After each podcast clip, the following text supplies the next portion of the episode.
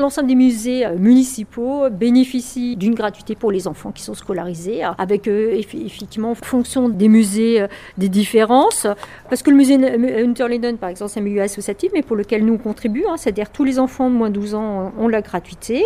Musée Bartholdi, l'entrée est gratuite jusqu'à l'âge de 18 ans. Le musée des jouets, c'est gratuit. Le musée d'histoire naturelle, c'est visite libre hein, pour les écoles. Et ensuite, vous avez les salles de spectacle, hein, comme la salle Europe, le Des théâtres où il y a des tarifs préférentiels pour l'ensemble des enfants. Quoi.